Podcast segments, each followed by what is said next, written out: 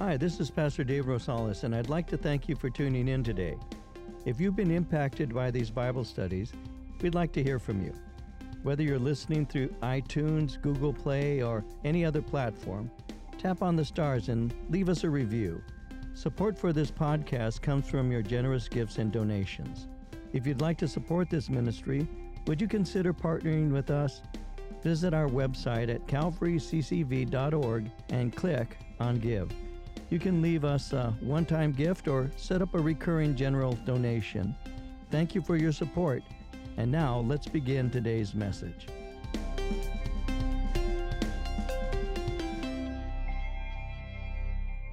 Here we are. We're in John chapter 21. We're going to begin at verse 1. We're going to read to verse 14. And then we'll pick up after we do those verses in verse 15 and move on to the conclusion of our study. So, beginning in John chapter 21 at verse, at verse 1. John writes, After these things, Jesus showed himself again to the disciples at the Sea of Tiberias. And in this way he showed himself Simon Peter, Thomas, called the twin, Nathanael of Cana in Galilee, the sons of Zebedee, and two others of his disciples were together. Simon Peter said to them, I'm going fishing. And they said to him, We are going with you also.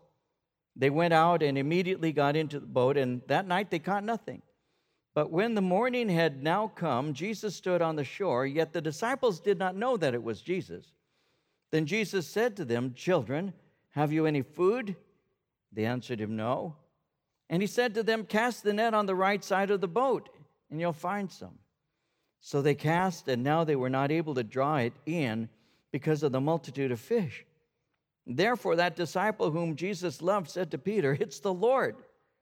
Now, when Simon Peter heard that it was the Lord, he put on his outer garment, for he had removed it, and plunged into the sea.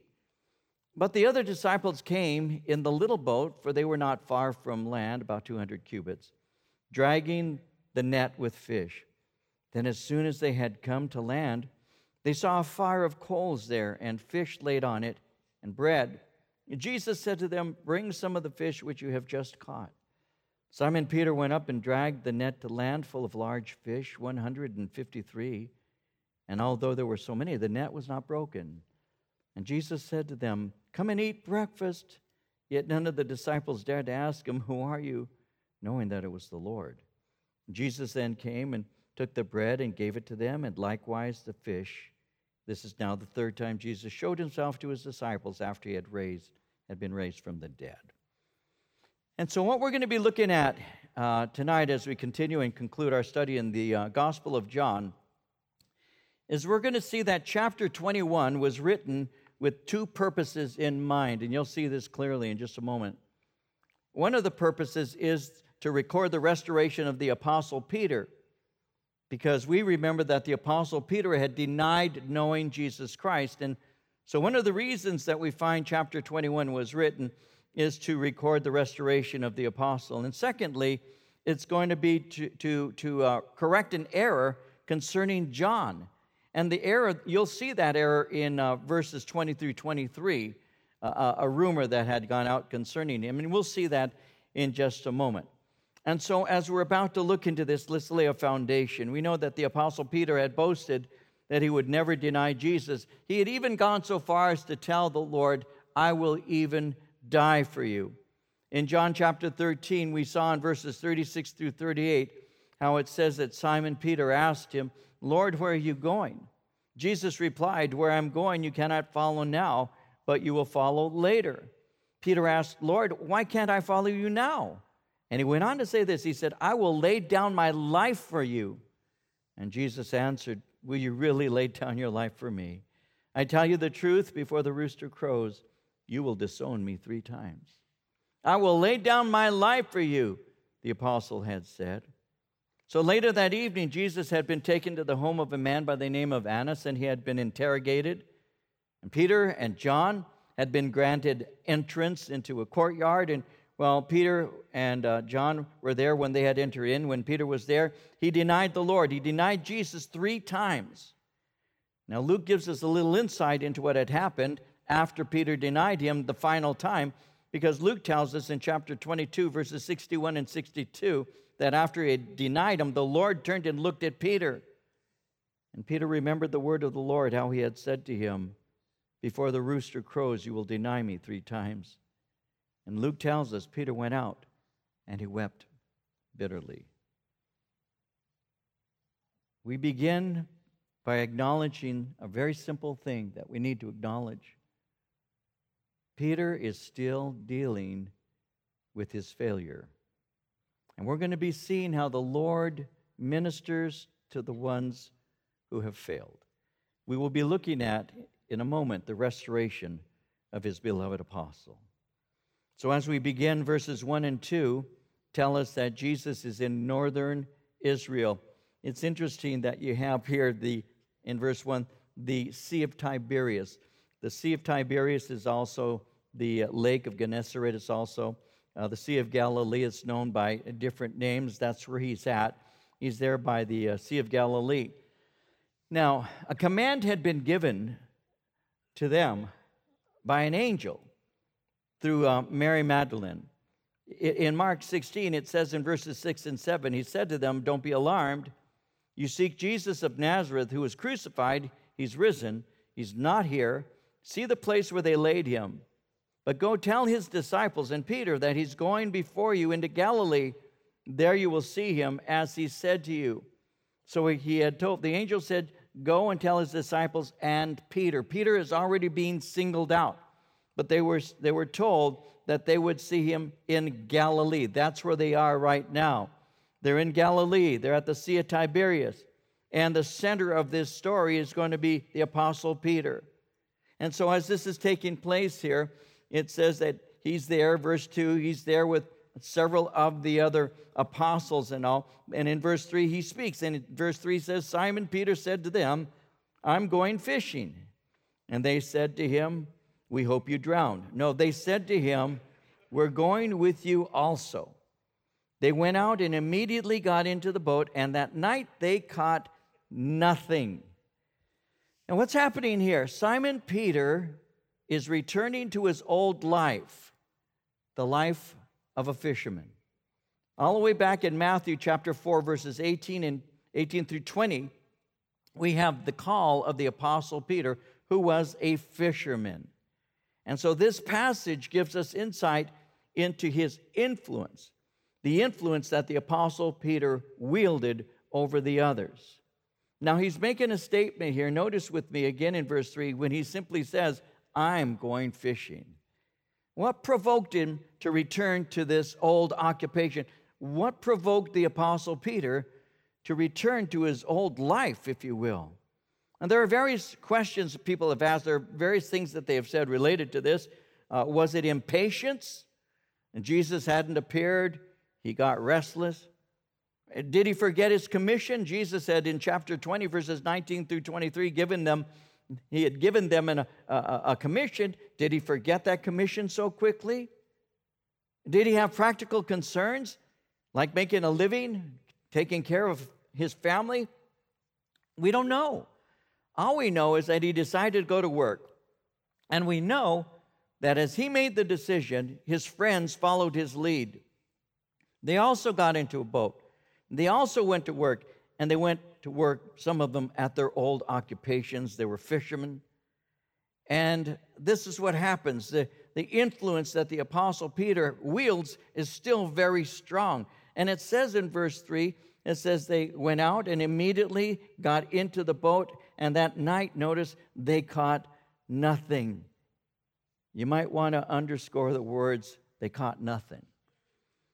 Because when you're not obeying the Lord, all of your pursuits bear no fruit. And it doesn't just affect you, by the way. When you're not obeying the Lord, it affects you, but it also affects your friends, and it also affects your families. When I, as a believer who have influence with others, when I'm not exercising my influence for good, then I have a tendency of influencing others away from where they should be going. And the Apostle Peter has a tremendous amount of influence. but the influence that's being wielded in the simple statement, I'm going to go fishing, the influence is to drag them back into their old life. And so, as this is taking place, it says in verse 3 they went out, immediately got into the boat. That night they caught nothing.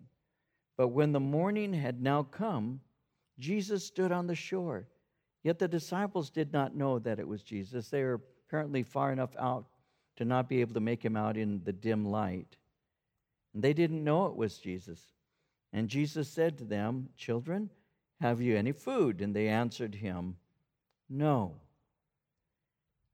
And he said to them, Cast the net on the right side of the boat, and you'll find some. So they cast, and now they were not able to draw it in because of the multitude of fish. Think about that one for just a moment. How big is the boat? It's not that big. If it's the size of the boat that we get on when we're at the Sea of Galilee and traveling across it, it's, it's good size. It's bigger than a rowboat, but it's not a battleship. So it's probably, I can't remember, I'm not good at distances, but it's probably from one side to the other as far as being wide. It may be about 20 feet wide or so, about 20 feet. So does that make sense to you? And I'm sure I have some fishermen in this room right now. You're in a boat, it's 20 feet, you've been dropping your nets, we'll say, on the left side, and uh, somebody says, well, throw it on the other side. yeah, right. Um, 20 feet away, you're going to, I'm to, mm-hmm. you know, fishermen, uh, that's kind of a joke in some ways. You got to be kidding me.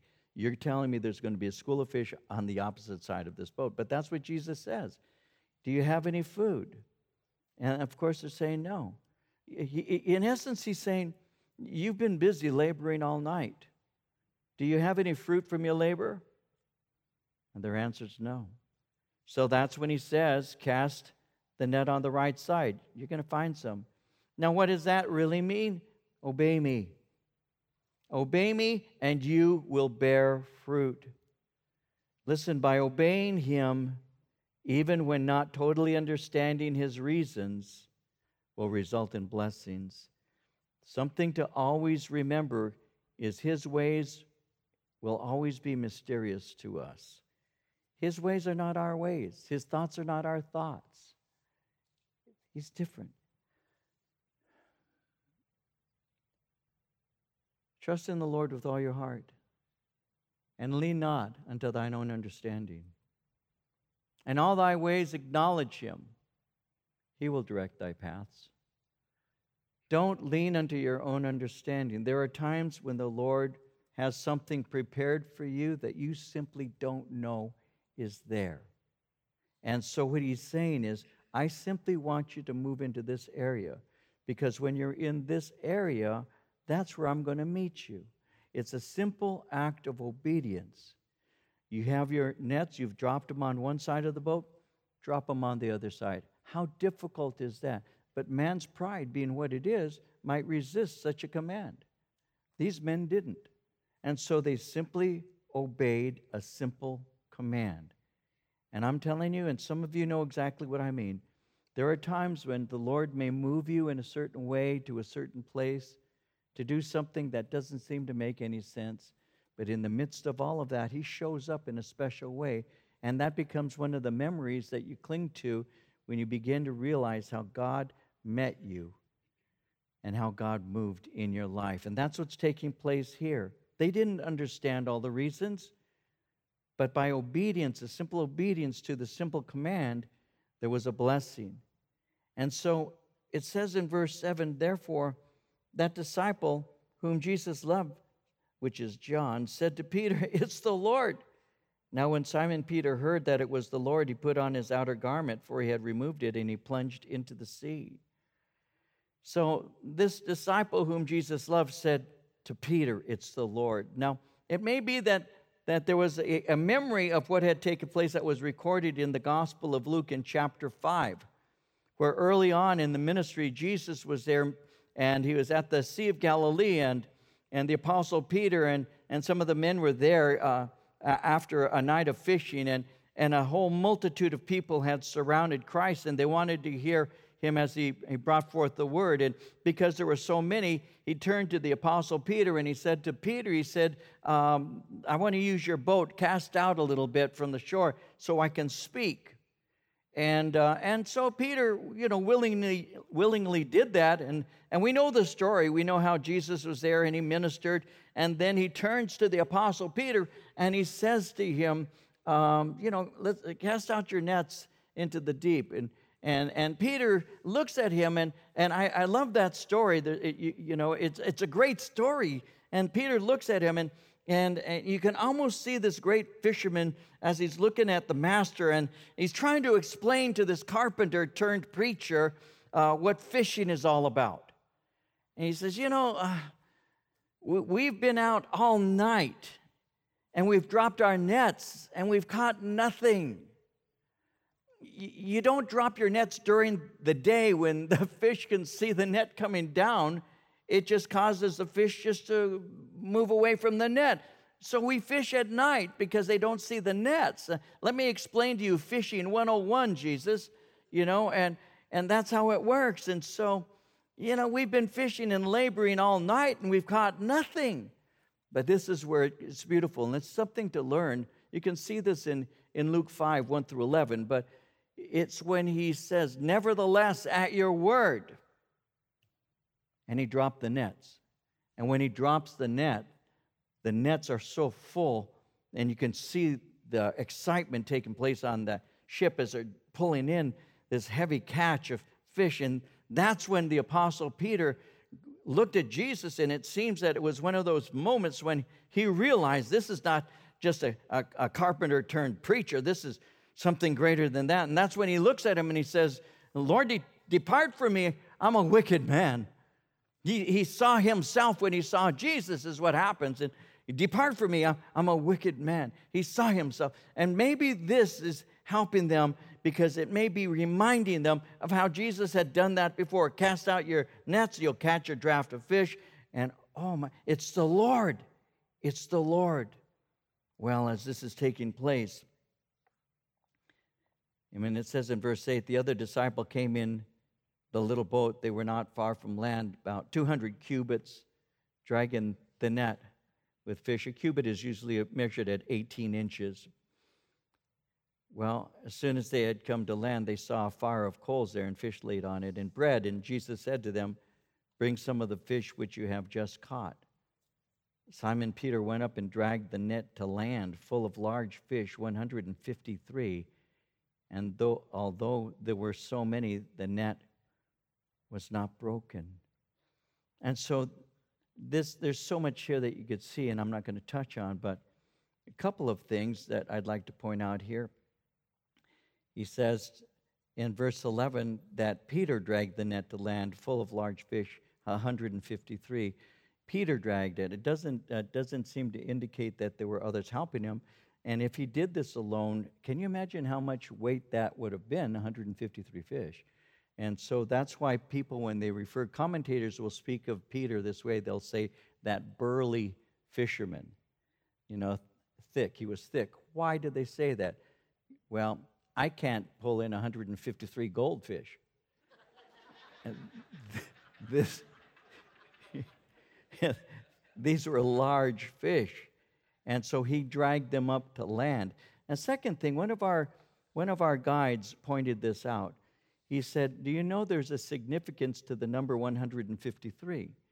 And when we were in Israel, one of our guides was saying that. He said, During the time of Christ, that's how many nations they believed were in the world 153 nations.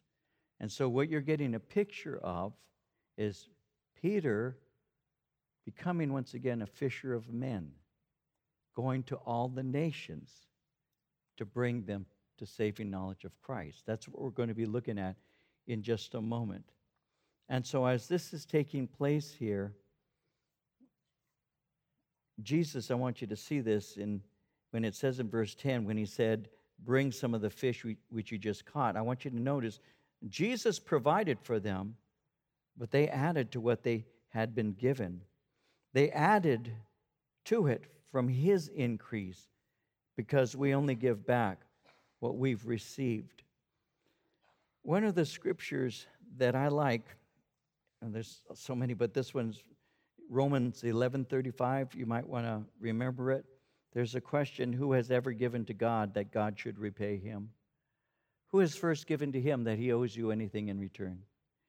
All I've ever been able to give to God is out of the substance he's already provided for me. It already belongs to him. The cattle on a thousand hills, everything belongs to him.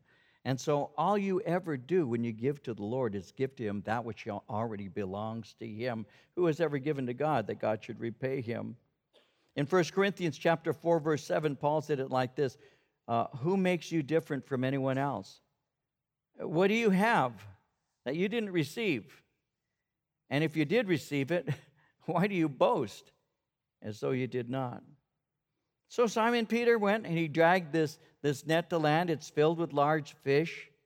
He brings it, and uh, in his fleshly effort, he's strong enough to drag a heavy net, but spiritually, he's become unable to fish for one man. And so, as he's there in verse 12, Jesus said to them, Come and eat breakfast. And none of the disciples dared ask him, Who are you? knowing that it was the Lord. Jesus then came and, and took the bread and gave it to them, and likewise the fish. This is now the third time Jesus showed himself to his disciples after he was raised from the dead. So Jesus is still giving them the example of service. There he is serving them. And this, by the way, gave uh, left a great impression on the apostle Peter because in Acts chapter 10, verses 40 and 41, the apostle said, Him God raised up on the third day and showed him openly not to all the people, but to witnesses chosen before by God, even to us who ate and drank with him after he arose from the dead. And verse 14 says, This is now the third time Jesus showed himself to his disciples after he was raised. When he says this is the third time, this is the third time recorded in the book of John. You see it in John 20, verse 19, chapter 20, verse 26, and then here. And so now we begin to move into the restoration of the Apostle Peter. Verse 15. When they had eaten breakfast, Jesus said to Simon Peter, Simon, son of Jonah, do you love me more than these? He said to him, Yes, Lord, you know that I love you.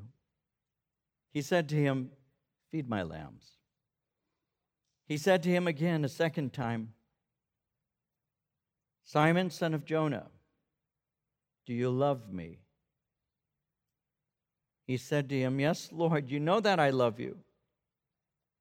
He said to him, Tend my sheep. He said to him the third time, Simon, son of Jonah, do you love me? Peter was grieved because he said to him the third time, Do you love me? And he said to him, Lord, you know all things. You know that I love you. And Jesus said to him, Feed my sheep. We'll spend some time now looking at restoration. Because this section is a section in John's gospel that deals with that subject. This section deals with the Apostle Peter's restoration to fellowship with Jesus and service to the Lord. The word restoration it's a word that we use. We speak about that when we're talking about furniture that's been restored and all. Restoration speaks of bringing something back to its original condition. And what we're having here is the story about Jesus restoring the Apostle Peter to full fellowship with himself. He's restoring him to original condition. So, in viewing the passage, we get insight into how the Lord ministers to us, how the Lord, our shepherd, cares for us. Remember in Psalm 23, verses 1 through 3, how it says, The Lord is my shepherd, I shall not want. He makes me lie down in green pastures. He leads me beside the still water. He restoreth my soul. The word restores in the Hebrew, he refreshes, he repairs my soul.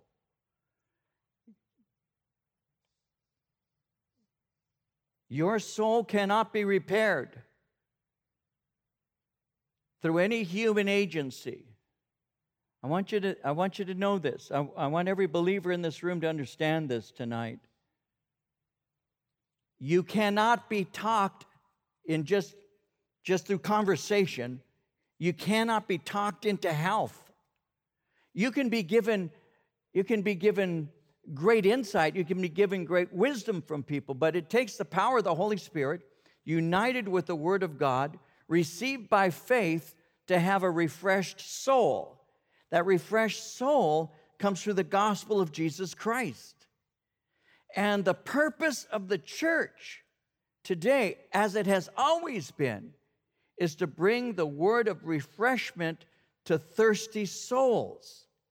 So we can create a climate of morality. And I believe that a climate of morality that's good is a, is a good climate. I would prefer having uh, uh, cities that are filled with goodness much more than cities that are filled with evil. All of us agree to that. But goodness, in and of itself, is not salvation. And sometimes, and I'm, I'm going to be real with you guys, you know, I'll be gone for a week, you can get over it. I, I, I get concerned for the church in this day because it seems to me that the church is forgetting the message of the gospel is to restore souls. And it seems to me that sometimes we're sidetracked to try and restore America. I want America to be restored. God knows I do. All of us do. I love the United States. I loved it enough to volunteer for the draft to go into the military and serve my, my country. I love my country. I don't think anybody would ever think I don't. But the country needs more than moral goodness. Guys, don't forget this. The country needs Jesus Christ. Don't forget that. In all the goodness that we do, I'm trying to be, I'm trying to be not careful, but clear.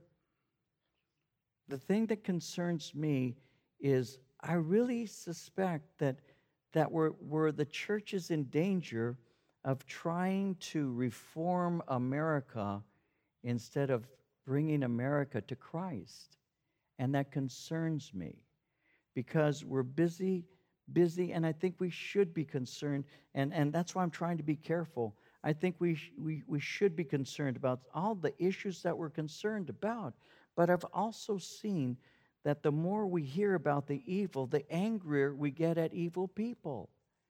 And the angrier I get at evil people, the less love I'm going to have for them. And sometimes even the less, less willingness I might have to go out of, of my way to try and win them to Christ. I'm telling you, I'm concerned for our nation right now because we're, we're moving to try and create an artificial goodness. And I think the church sometimes forgets that, that, that we are salt, yes. We are light, yes. We make our, our voices known, and in this country, we're capable of doing that in a variety of ways, including our vote. And I think every believer ought to vote. I believe that with all of my heart.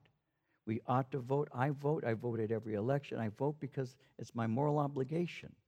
I want to vote. I do vote, so I'm not opposing that. And, and, I'm trying to be careful because I don't talk about this subject, and, and, and there's reasons for it.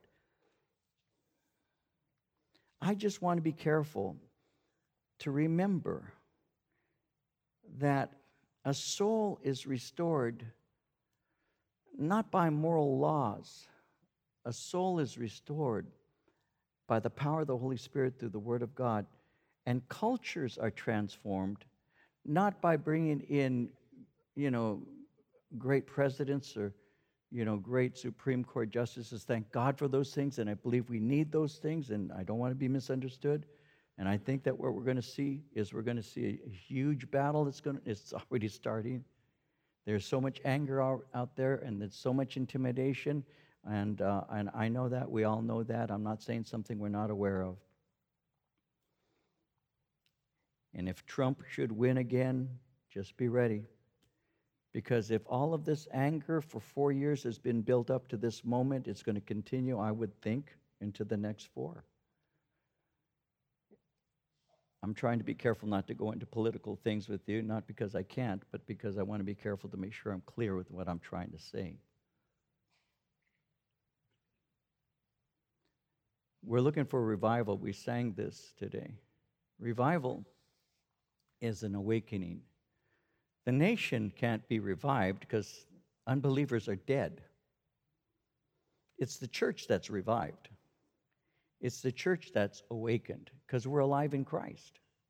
Before you're born again, Ephesians chapter 2, go home and read it if you'd like, it's very clear, speaks concerning those who don't know Christ are dead in their trespasses and sins. They're spiritually dead. So it's like me trying to get a corpse to do good things. They're spiritually dead. Revival is when the church wakes up, comes back to life. So the question has to be what is a revival? We, we sang about it tonight bring revival. It's simply the awakening of the church to the first things. And what are the first things? Come back to the first things. The things that we did when we first got saved worship the Lord, serve Jesus Christ, loved Him with all of our heart. The first things, got into His Word, prayed, shared His gospel. The first things, walked in the Spirit, manifested the gifts of the Lord. Those are the first things, served Him with all of our hearts. And that's what He wants us to do. When the church awakens to that, the church is reviving, is awakening. But the thing that brings that reviving is not political rallies, it's the gospel. It's the message of transformed lives. And the culture is transformed not because we have great judges and a great president, we'll say, or a great cabinet or whatever. It, it, the, the, the, the, the culture has changed because the people who make up the culture are transformed. And the people in the culture who are transformed are transformed through the power of the Holy Spirit, the renewing of their mind, according to Romans chapter 12, verses 1 and 2, as they offer themselves living sacrifices to God. And so the transformation takes place as God washes us by his blood. Our minds are cleansed, our lives are changed, the culture is transformed. And it's not because we did something physically, it's because God did something spiritually. And so with the Apostle Peter, he's received a commission. Jesus already breathed on him, said, Receive ye the Holy Spirit. Whosoever sins you remit, they are remitted. Whosoever sins you retain, they've retained. They're retained of them. What's that mean? He's already given him a commission, and yet he has to restore him because the apostle Peter is there eating a meal at a, at a fi- around a fire, and it's got to be tense. Have you ever had a problem with one of your brothers or sisters, someone you love very much? Maybe your dad or your mom, for that matter, or maybe granny, your grandma, and it's Thanksgiving? And you show up and you and you tell you I'll, I'll take it from a male perspective. You need to tell your wife you know what? My brother's mad at me. It's going to be tense at the table. It's going to be tense at the table. And she says well you know it ought to be. You're a punk. No she says you got to deal with it. And have you ever done anything like that? I know all of us it's, it's human. You know there's something between us. Let's talk it out. We've got to talk it out. We can't just let it separate us we got to talk it out. But you're there at the table and, and, and everybody's aware that there's, there's, you know, there's a problem here. I, I, I see in my mind's eye the Apostle Peter there, he's eating at a, at a eating, you know, eating some fish with the guys and Jesus. And Jesus breaks the silence. Peter, but notice how, and I want to develop this with you. Again in verse 15, when they had eaten breakfast, Jesus said to Simon Peter, Simon, son of Jonah, do you love me more than these? Jesus breaks the silence. Now, this isn't the first time that Peter's been in contact with the Lord. He'd already seen the Lord on a couple of occasions.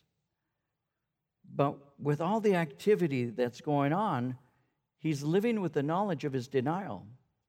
He is spiritually active, but he has unfinished business. He's got a wound, and this wound hasn't been healed. And if that wound isn't healed, he'll never be fully used. You see, there, there was a, an open failure, there was an open denial. And because of this, there needs to be an open confession and an open restoration. Peter had sinned in full view of witnesses. And because he had, as a leader, that sin has to be dealt with openly because everybody's aware of it.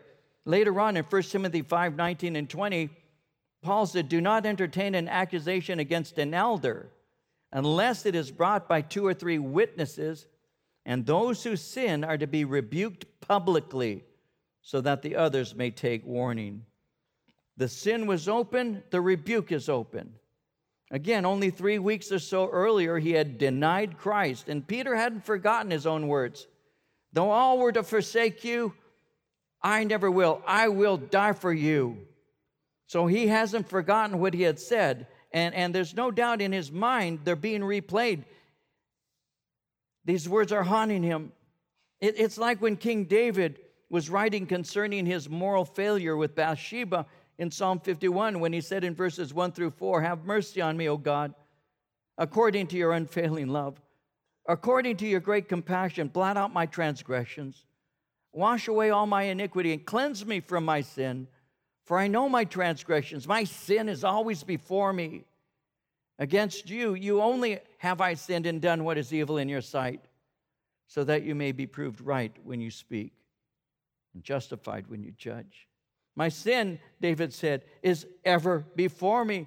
You see, sin can't be swept under the carpet and forgotten. It can't be excused. It can't be renamed. Sin isn't something you ignore. It remains with you. It haunts you. It accuses you. You can't deny its existence by saying others do the same thing, therefore it's okay. You can't call it a mistake, a, an error, a mental lapse, a culturally acceptable action.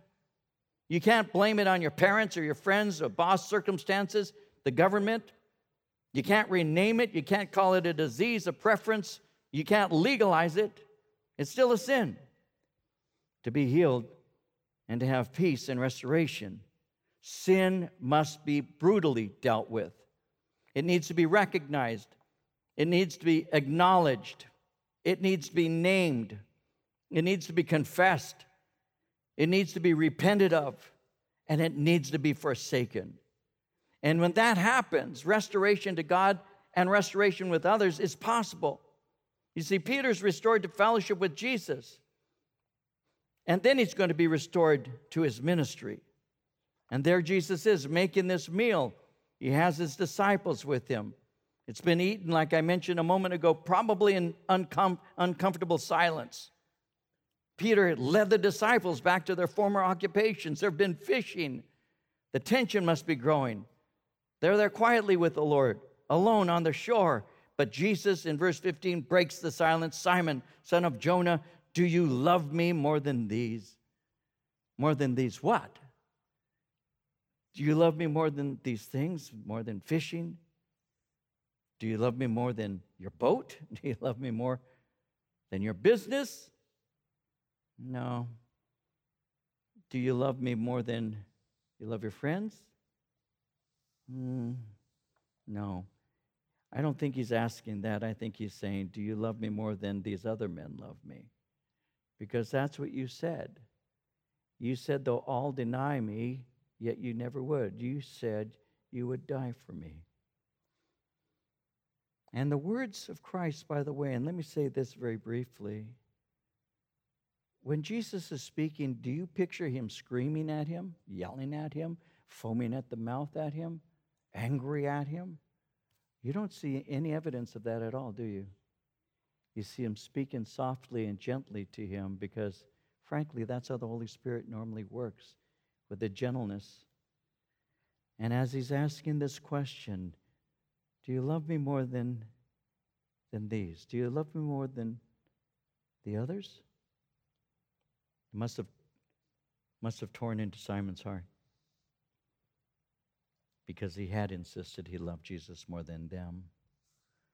So, what do we find here? Well, we find that Jesus is stirring two memories that Peter would have had. One, perhaps he thought of when Jesus called him and had given him a promise. Remember in John chapter 1, verse 42, he had said, Simon, your new name is Cephas, which means a stone. But it also reminds him of a denial because he had said he loved Jesus but denied him. And those two memories would encompass, like bookends, Peter's life with Jesus Christ. And as he thinks on those things, He's being gently brought to a place of restoration. Notice again, I want you to see this. Jesus speaks of him and calls him Simon, son of Jonah. That gives you insight into what's going on. Simon Bar Jonah is what he originally was known as. The word Simon, the name Simon, means the one who hears or the one who listens. It's a fairly common name. But what is interesting is that he is Simon Bar Jonah, son of Jonah. Bar Jonah speaks of being the son of. Uh, Jesus spoke of him in that way in the past. When Jesus was there in Caesarea Philippi and, and he was with his men and he began to speak to him, speak to them, it's found in Matthew 16, uh, verses 13 through 17, how Jesus was there in, in this area, Caesarea Philippi, and, and, and they're together as Jesus says, uh, who, Whom do men say that I, the Son of Man, am? Well, some say that you're John the Baptist, some say you're Elijah, some say you're Jeremiah, some say that you're one of the prophets. So he already knew, Jesus knew that, that these people were, were, were speaking about him. Herod had been making some comments about him, and the word has come to Christ. He knows these things. So, how are you being infected by these things? What, what are you thinking now that you're hearing that people are saying that I'm these people? Who do you who do men say that I am? Because you're going to be influenced by, by the things they say about me, because my disciples always are going to be affected by what the world says. So who do men say that I, the Son of Man, am? Well, you're John, Elijah, Jeremiah, one of the prophets. Then he said, You know the story, who do you say that I am? Thou art the Christ, the Son of the living God. And then Jesus said, Blessed are you, Simon Bar Jonah, for flesh and blood did not reveal this to you, but my Father. This is, this is a heavenly revelation. You didn't find this by just seeking it out. God had to reveal this knowledge to you, but he called him Simon, son of Jonah. Now, after saying that, he said, You're Peter, and upon this rock, this confession, I will build my church. Well, I find it interesting that he refers to him Simon, son of Jonah, here. Why? Well, all you need to do is ask yourself a question Who was Jonah? Now, it was his father, obviously, but is there another Jonah in the Bible? And obviously, there is. What is Jonah known for? Jonah is the prophet who tried to run away from his ministry. Simon, son of Jonah. Simon, Cephas, rock, you're trying to run away from your ministry. In your denial and in your shame, you're forgetting who you are and you're going back to your old occupation, fishing. When I said to you, I will make you to be a fisher of men, you're going back to fishing for fish. Simon, you need to be restored because there's something greater than having a business that is profitable. 153 fish, it's a lot of fish. There's something better than being profitable. It's reaching, fishing for men, catching them alive, and setting them free. Simon, son of Jonah, don't run from your ministry. Don't run from your calling. Don't run from what I called you to. I wonder if I have any Simon Bar Jonas in this room right now, or any who are watching right now. God called you to use you, and you're running, going back to the old life one step at a time through disappointment or denial, some failure, where the Lord could speak to you right now and say, Simon Bar Jonah, why are you running? How far do you think you can go? Simon, Jesus could say, I came and sought you out when you were going back. I'm on the shore looking for you. You weren't looking for me. I prepared a meal for you. You brought some fish, but I already had prepared some. You're only giving to me something that I've already given to you. And Simon, you need to understand who you are. You've been called.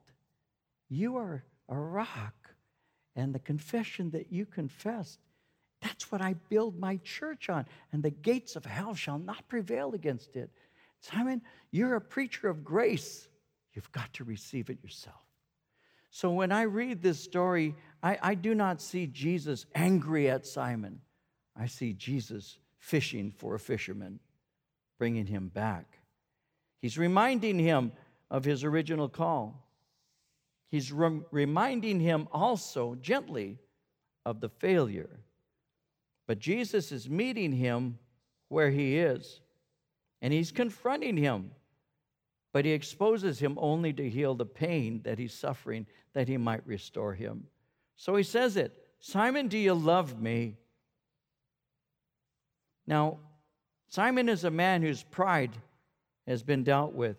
And so Jesus begins to ask him. Now, when it says, Simon, son of Jonah, do you love me? The word love, those all of you probably already know this, but in the original language, the word love there is the highest form. It's called agape. Do you love me? Do you have agape for me? Do you love me more than in anything? Do you have that sacrificial love for me? Do you love me more than these? And he says, You know that I love you. The word that Peter uses is not the word agape when he responds.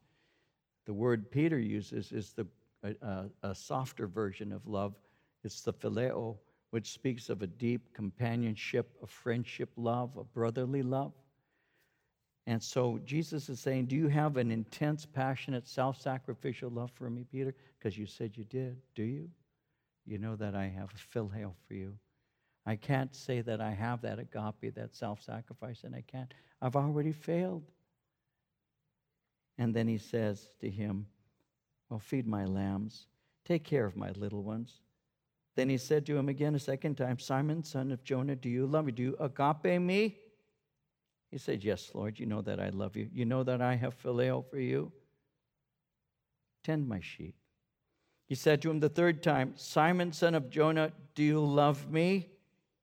Now, notice Peter was grieved because he said to him the third time, Do you love me? You know why he was grieved? Because the third time Jesus used the word phileo. Twice before, do you have agape? Do you have agape? This time, do you have phileo?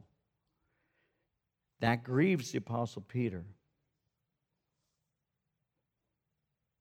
because Jesus is meeting him where he's at, but he knows that where he's at isn't where he's supposed to be. But you know what? Peter, now how many times did you deny me? Three times.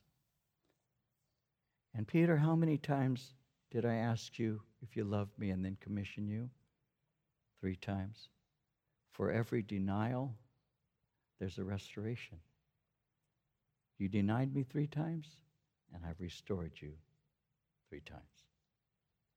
Take care of my sheep. Take care of my lambs. And by the way, you can. Now, here's something for you. Here's a little spiritual thing. You can feed them and you can care for them because you're broken. The one that God will use in ministry is the broken one. The most valuable vessel in the hands of the master is the broken one. His sin had been great but Jesus' forgiveness is greater. Psalm 51, 12, and 13 Restore to me the joy of your salvation. Uphold me by your generous spirit. Then I will teach transgressors your ways. Sinners shall be converted to you. And he brings them back, he restores them. There needs to be an awareness of who you are, what you have done, a rejection of those things, a repentance, and then the restoration comes. And Jesus is saying, You denied me, but now I'm recommissioning you. You have been restored. Your sin is forgiven you. One of the things that I'll say, and then we're going to close in a moment here, is I, I don't, I don't, the, the Lord, the Lord deals with sin, but He He's not the one who reminds you of it. He exposes it so you can confess it and forsake it, but I'm trying to find a way to say this. When, when my kids were young and they did something wrong, we would sit and have a conversation. And when they would come to the point of saying, I was wrong, Dad, forgive me, I would say to them, This conversation's over. It's over. This will not be brought up again. It's done. And I don't bring it up to this day. To this day. Once we're reconciled, I don't bring it back up. You know, some things need to just remain under the blood. Why bring it up and remind? You know, I love a quotation by Billy Graham's uh, wife, Ruth Bell Graham, when she said, Every cat knows that some things need to remain buried. Think about that one for a minute. Every cat knows that some things need to remain buried. Your sins are under the blood of Christ.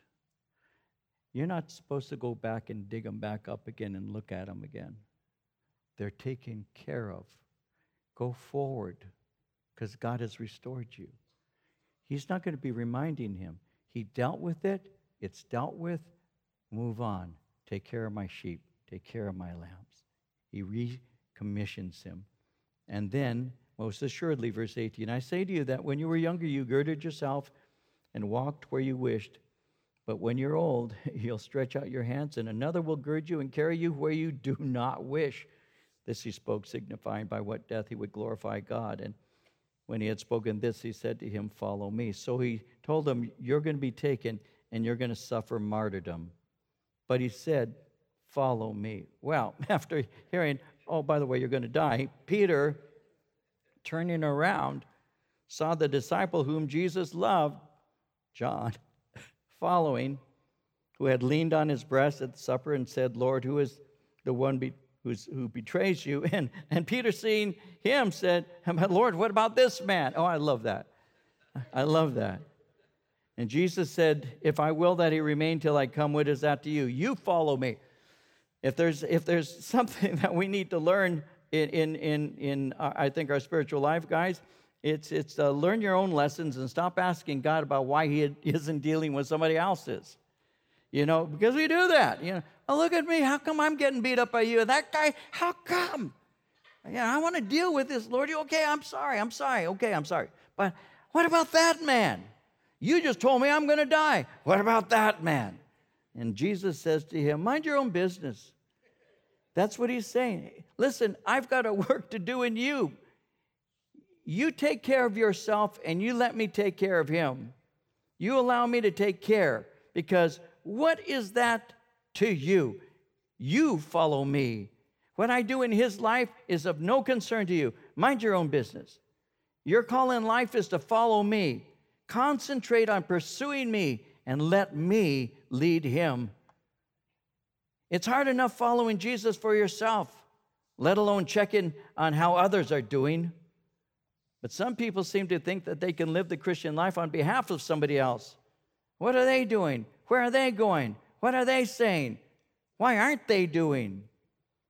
And so he's saying, I'm not going to satisfy your curiosity. I'm going to rebuke you. What is that to you? I'm going to do enough in your life to keep you busy for the rest of your life. and you need to be faithful to your own commission. And you need to mind your own business. Let me work with him in the way I do. Now, notice in verse 23 this saying went out among the brethren that this disciple would not die. Yet Jesus didn't say to him he wasn't going to die.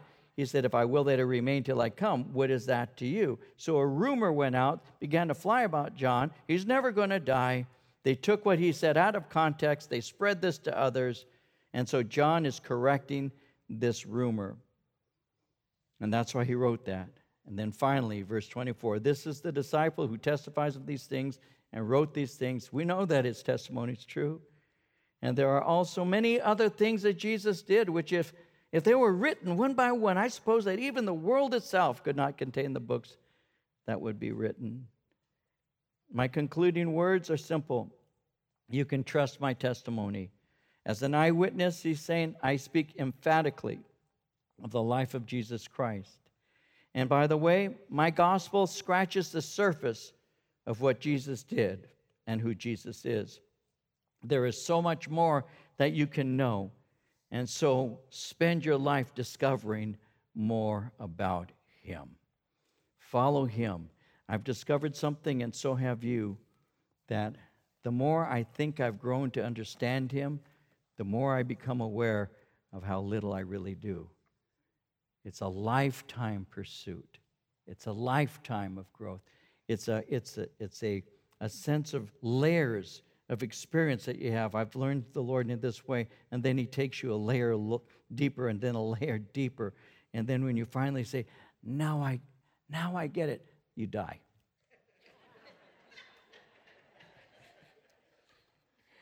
That's kind of how it works. So, did you guys enjoy the Gospel of John? I sure did. Amen. If you'd like to learn more about Pastor David or Calvary Chapel Chino Valley, please visit our website at calvaryccv.org. Thanks for listening and have a great day.